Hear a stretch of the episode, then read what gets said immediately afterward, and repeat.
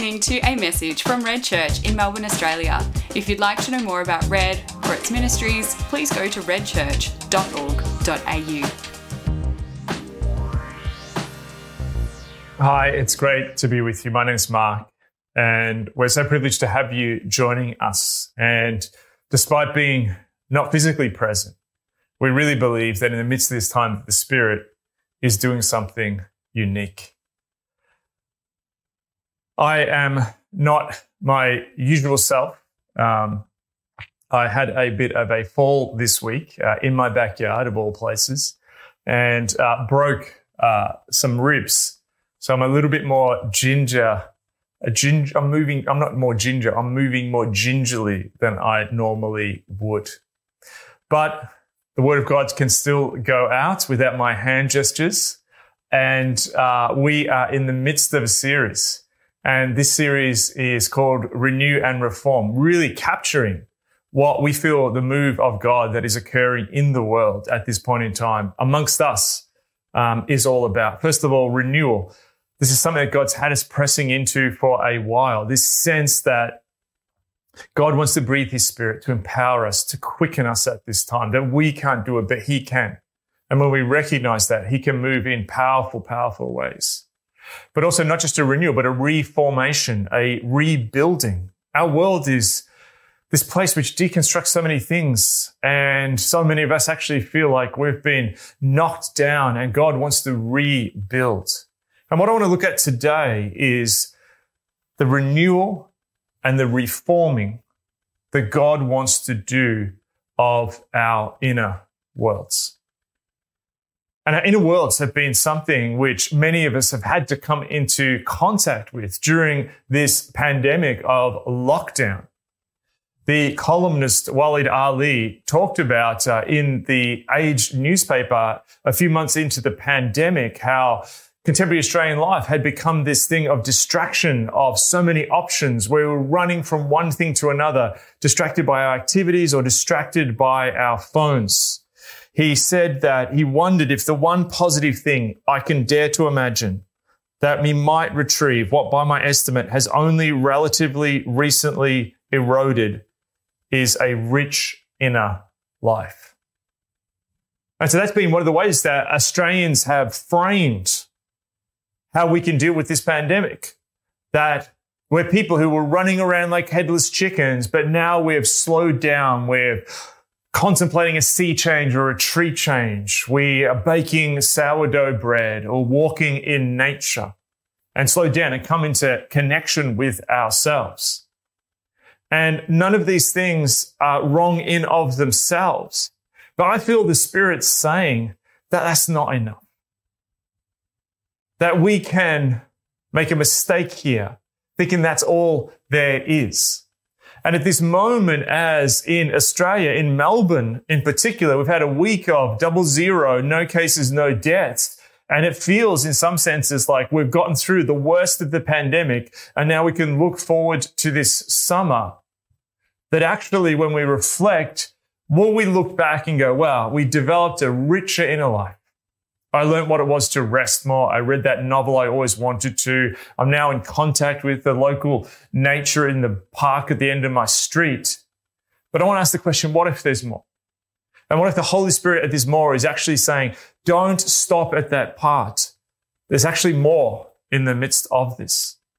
And the really interesting second thing that's been happening, there's been this discovery where people have, you know, discovered this richer inner life is at the same time, yesterday I was part of a panel of a report that was released about the effects of the pandemic in Australia. And there's been a profound, around 75% of Australians have said during the pandemic, their spiritual life has improved.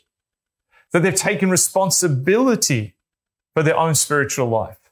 That people are volunteering more this strange thing that at the moment when church is not able to do what it normally has done, the opposite of what many thought would happen is that Australian Christians have spiritually grown in this time.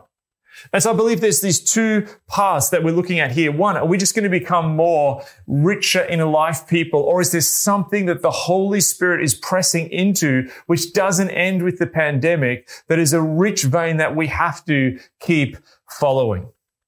I want to read to you from the letter, the first letter of Paul to the Corinthians uh, in chapter 2, verse 1. He says this And so it was with me, brothers and sisters. When I came to you, I did not come with eloquence or human wisdom. He does not bring a message which is based on the latest thoughts, which is communicated in this really enticing, entertaining way. As I proclaim to you the testimony about God, for I resolved to know nothing while I was with you except Jesus Christ and Him crucified.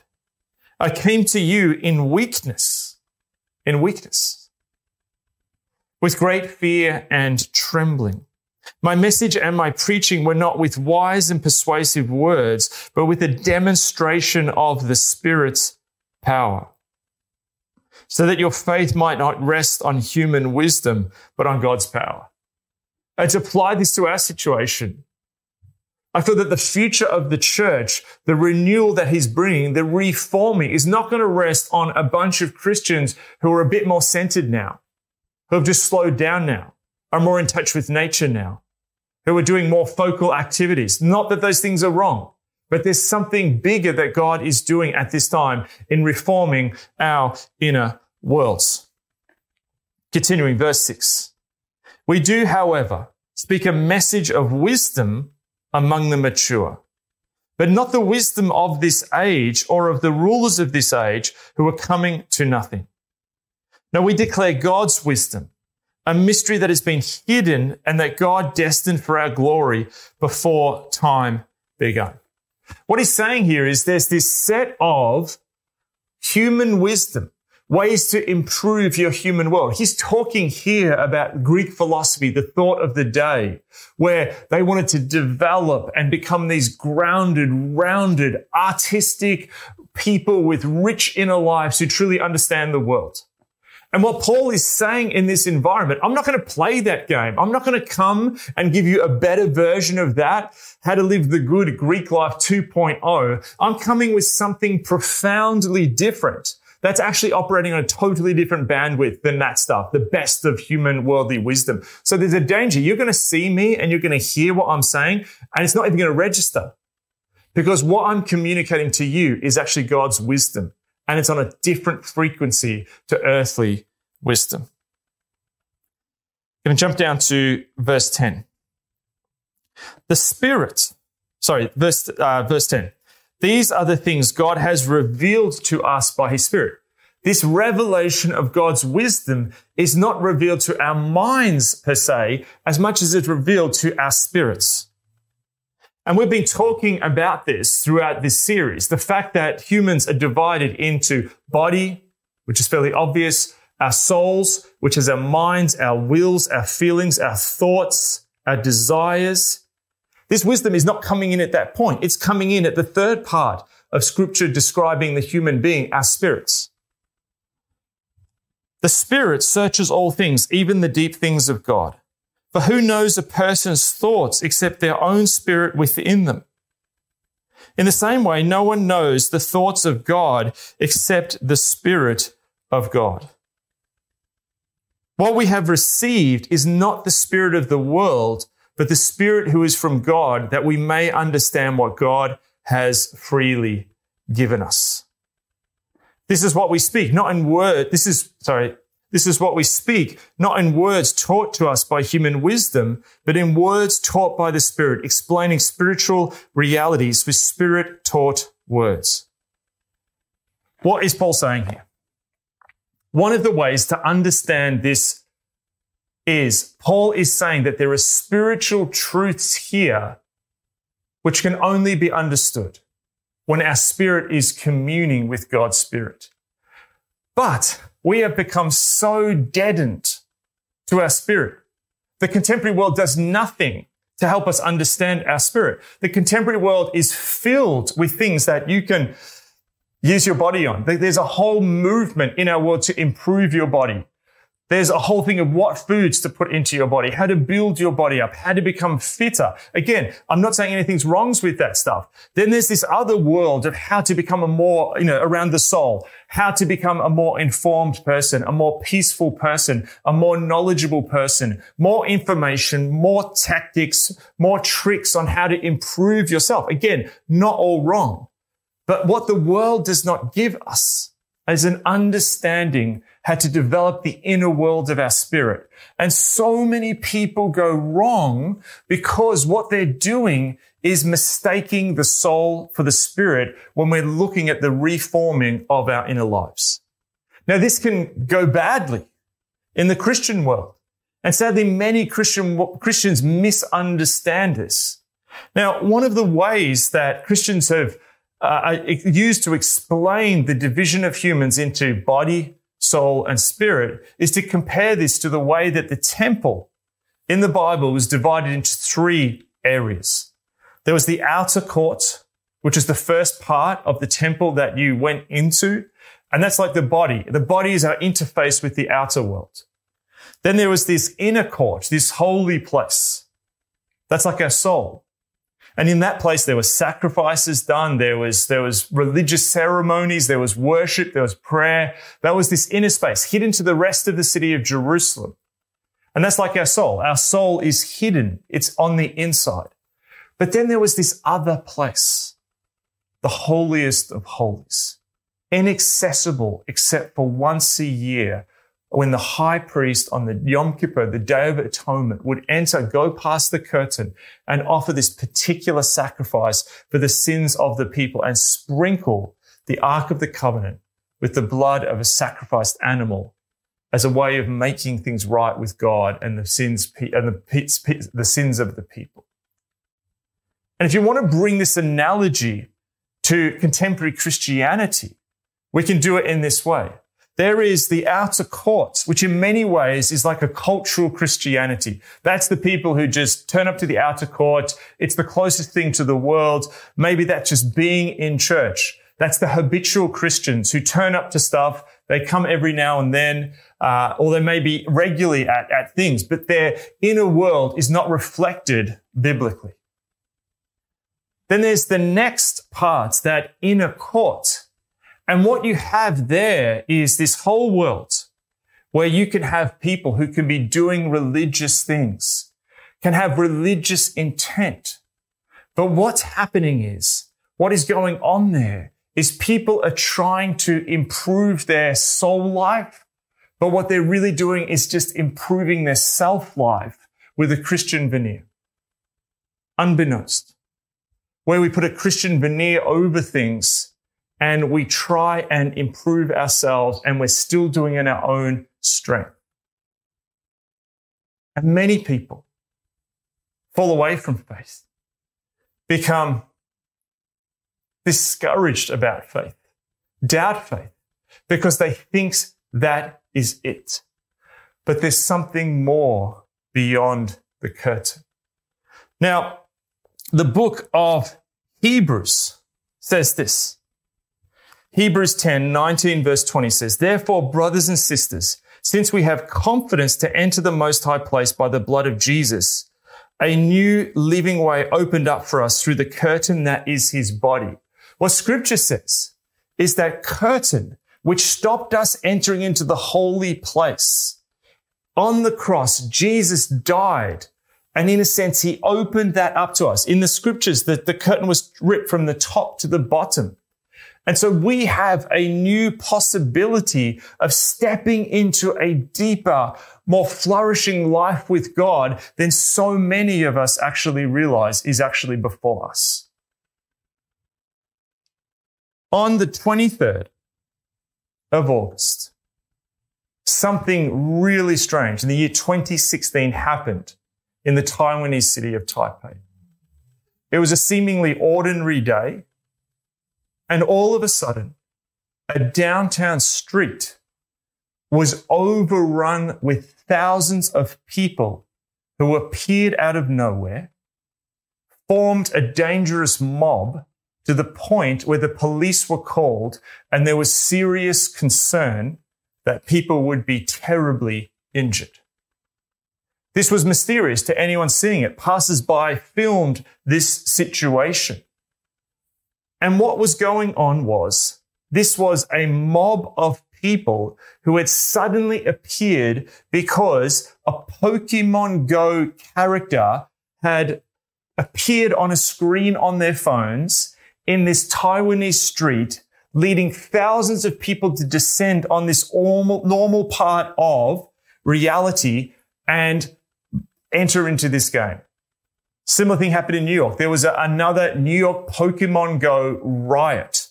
There was one in Sydney in an ordinary park where thousands of people in a suburban park descended upon and local residents were completely shocked. It made no sense that all of these people were appearing.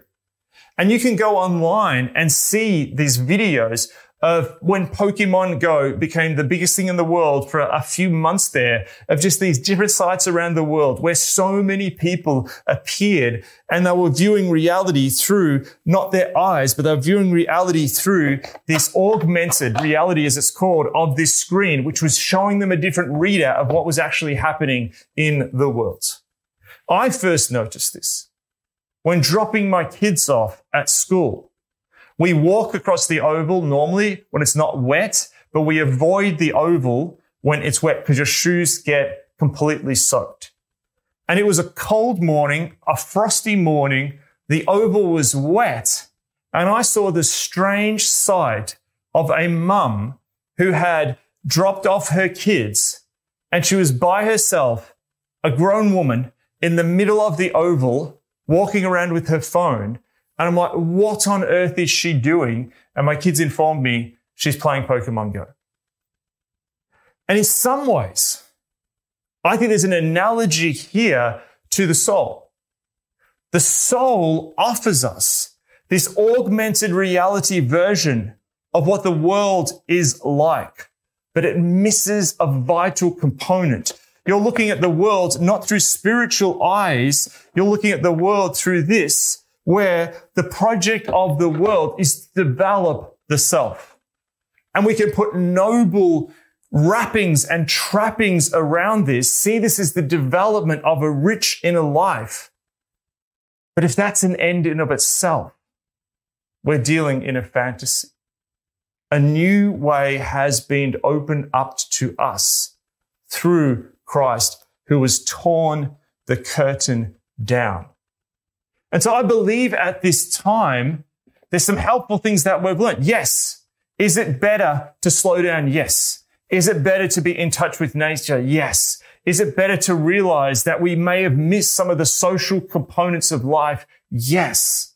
But in the midst of this pandemic, the weakness that we've experienced opens up the possibility for us to realize that we can enter into something deeper with God in our inner lives.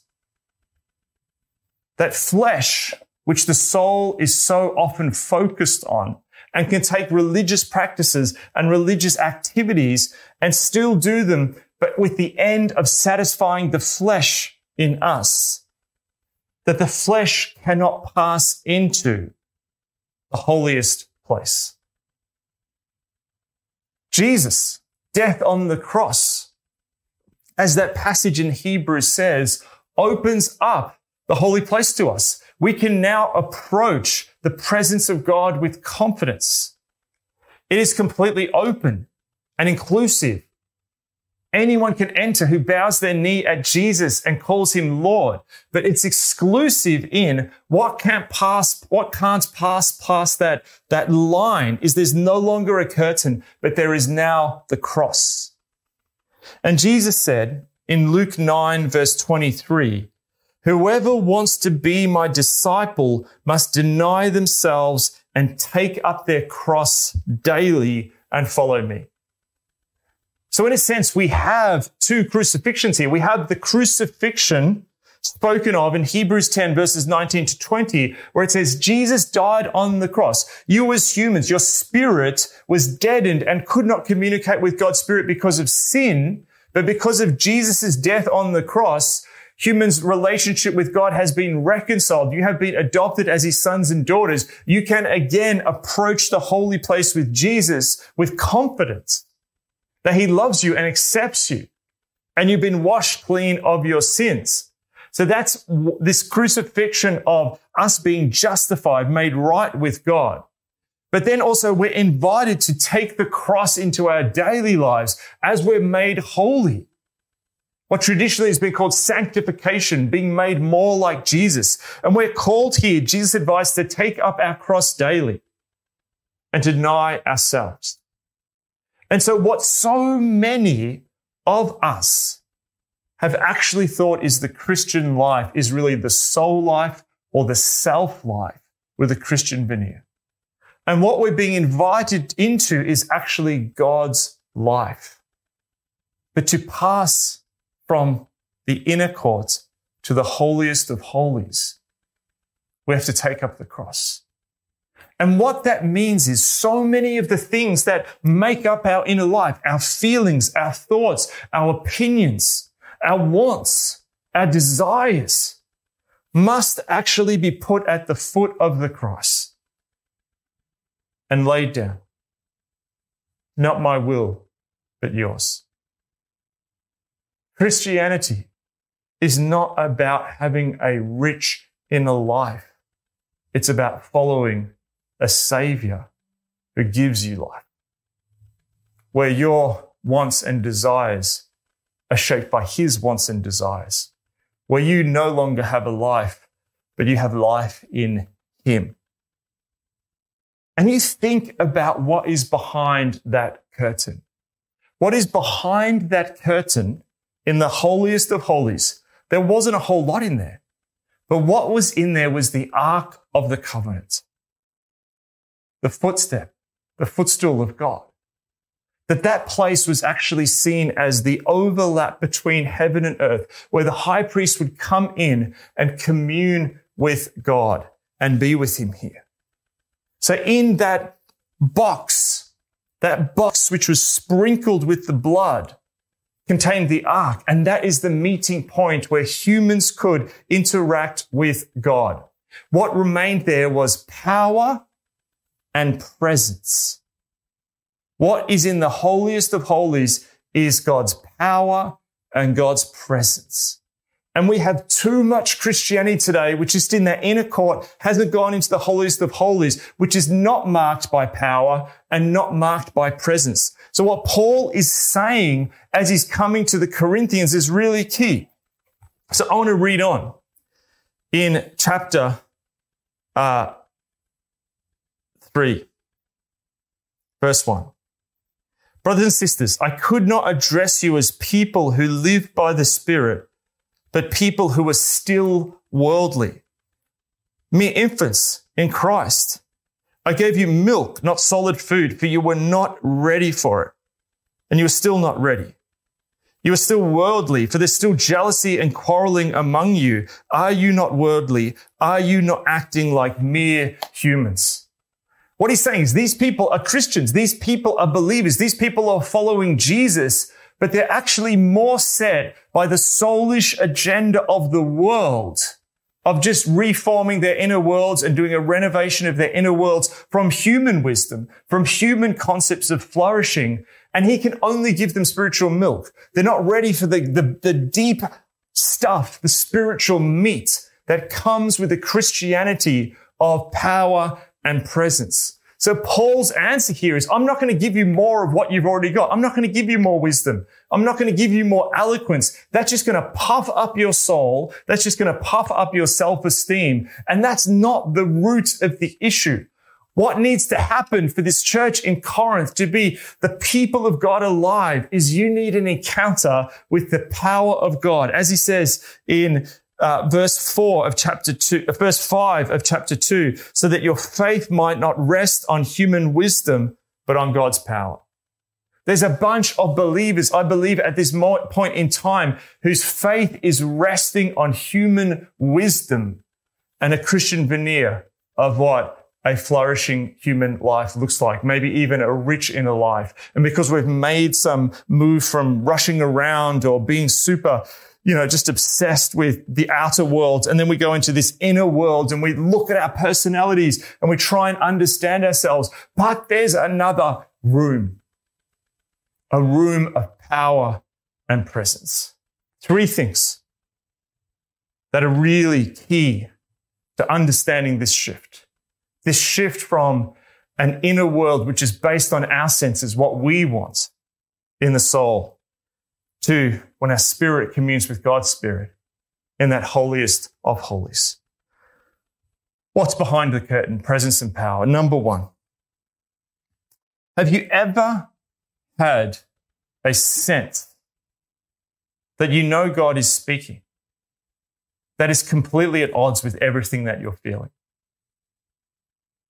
The intuition that only comes from the Holy Spirit. Now, you may have never had this experience, but the more that you are obedient to God, the more that you take up your cross daily, the more that you put any feelings, any of your interior world, you put that before Jesus and say, give it, I give it to you. I put it on the altar.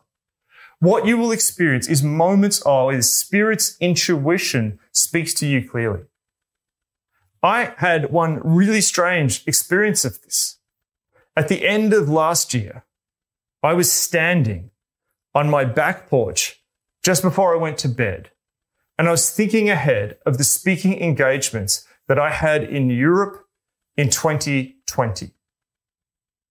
And I was thinking about them. I was excited. I was planning. I was thinking different things, people I'd catch up with. And I had this sense of excitement. And then this intuition came in my spirit which I could not understand for the life of me. And the intuition was, Mark, you're not going, and you're going to be here in Blackburn South. I could not make head or tail of this. I now have made head or tail of this. That the Spirit was going ahead and preparing me that 2020 was going to be a place where I was planted locally and would not be traveling. There's been other times where I've been in a conversation with someone, making a decision about my life, thinking about something. You're talking to someone and you walk away and you get in the car or you get off the phone and the Spirit's like, it's not right. You may meet someone who's charming and flattering and you feel amazing being in their presence.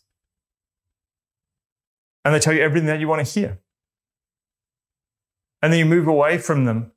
And a day, two days later, there's this little voice, the still small voice.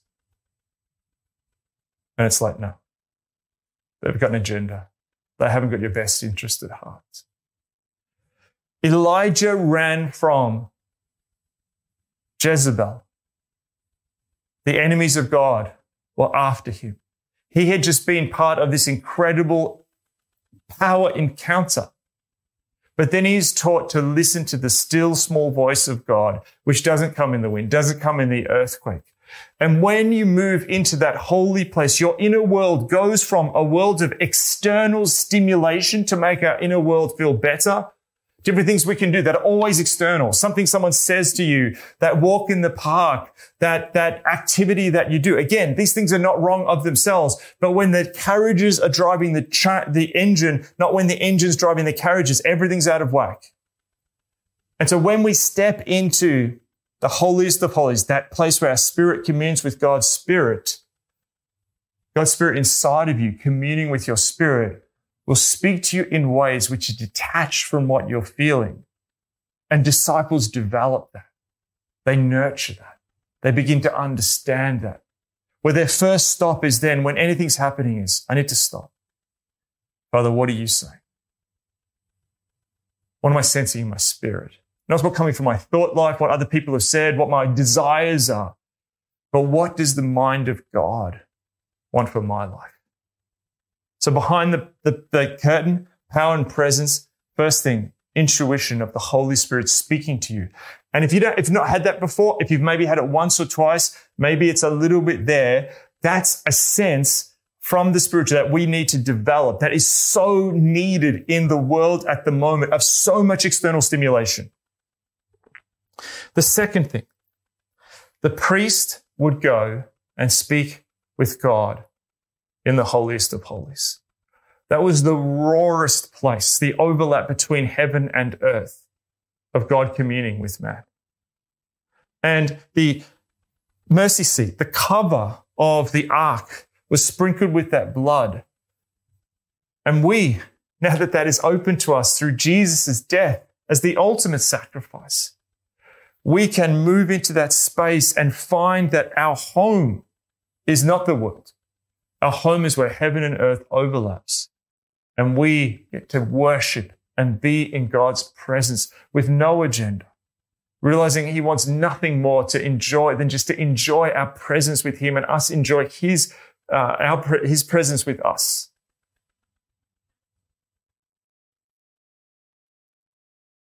That is that intimate place where you're not defined by what is happening in the external world. You're not even defined by the scripts of your inner life. You're defined and your identity comes from spending time with God who shows you who you really are and what you really mean to Him. Second thing, communion. The third thing, conscience conscience. In the ark was the tablets, the Ten Commandments. The Word of God existed in the ark.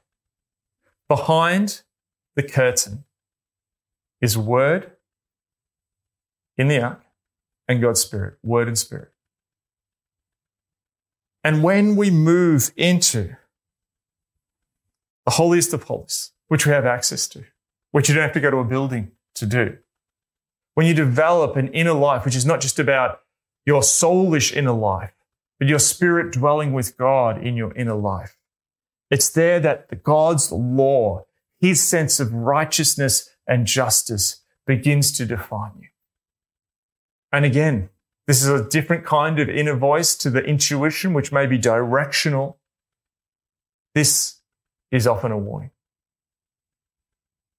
This is that moment where you're doing something and you've just got that little voice. Everyone's having the joke about that thing. People are doing this. You're feeling compelled to do that. There's a relationship you shouldn't be entering in. There's something you shouldn't be taking. There's something going on externally and all of the indicators in your body and soul may be saying green, but the still small voice where your spirit communes with God's spirit. It's a stop sign.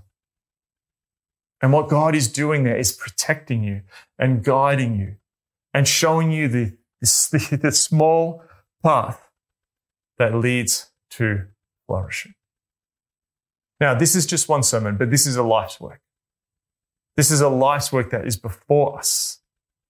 As we, as Christians who are maturing, move from just the taking of milk to actually the spiritual meat. I believe the reformation that God wants to do at this time is not just more soulish Christianity, which is about offering a Christian veneer over a sort of contemporary, flourishing, inner life, 21st century Melbourne lifestyle. Again, I'm not saying that stuff's bad. I'm not saying it's bad to walk in the park, cook sourdough bread, sit and enjoy your friends in a picnic, to sit and contemplate, to read a great novel. None of that stuff's bad. I enjoy those things myself, but that is not the end. There is something greater. And the invitation now is for saints to cross the threshold because Jesus has opened that place up for us to deny our flesh, to bow at the foot of the cross, put everything on the altar before him and to enter into the place to become people who are defined by his power and presence. Paul realized in the first century that's the only kind of ministry which cuts through. And at this moment going forward, it's the only kind of ministry that cuts through and has ever cut through. And the post-pandemic church, who knows what on earth we look like uh, and how we arrange the seats. But what it looks like, what it has to look like is a church filled with disciples whose inner lives are marked by power and presence. Let me pray now. God, I just pray for your word now to divide soul and spirit in us. So many of us have had that sense that we are filled with feelings and thoughts, an inner world which sometimes seems like it's in rebellion against us. And Father, we have tried to think our way closer to you. We've tried to feel our way closer to you. We've tried to desire you more, but we've been doing this all in our own strength. And so, Father, we give up trying to do this in our own strength. We give up trying to have the soul first. And instead, Father, we now thank you for what you've done on the cross. That our spirit can now again commune with your spirit, that we're being made new. Father, I pray that we now move behind that curtain, which has been torn from top to bottom, which is open, which now allows us to enter into that place with confidence, to partake in your power and your presence. May what you birth in your church be a people of power and presence. Reform this, renew this in us, we pray. In your name. Amen.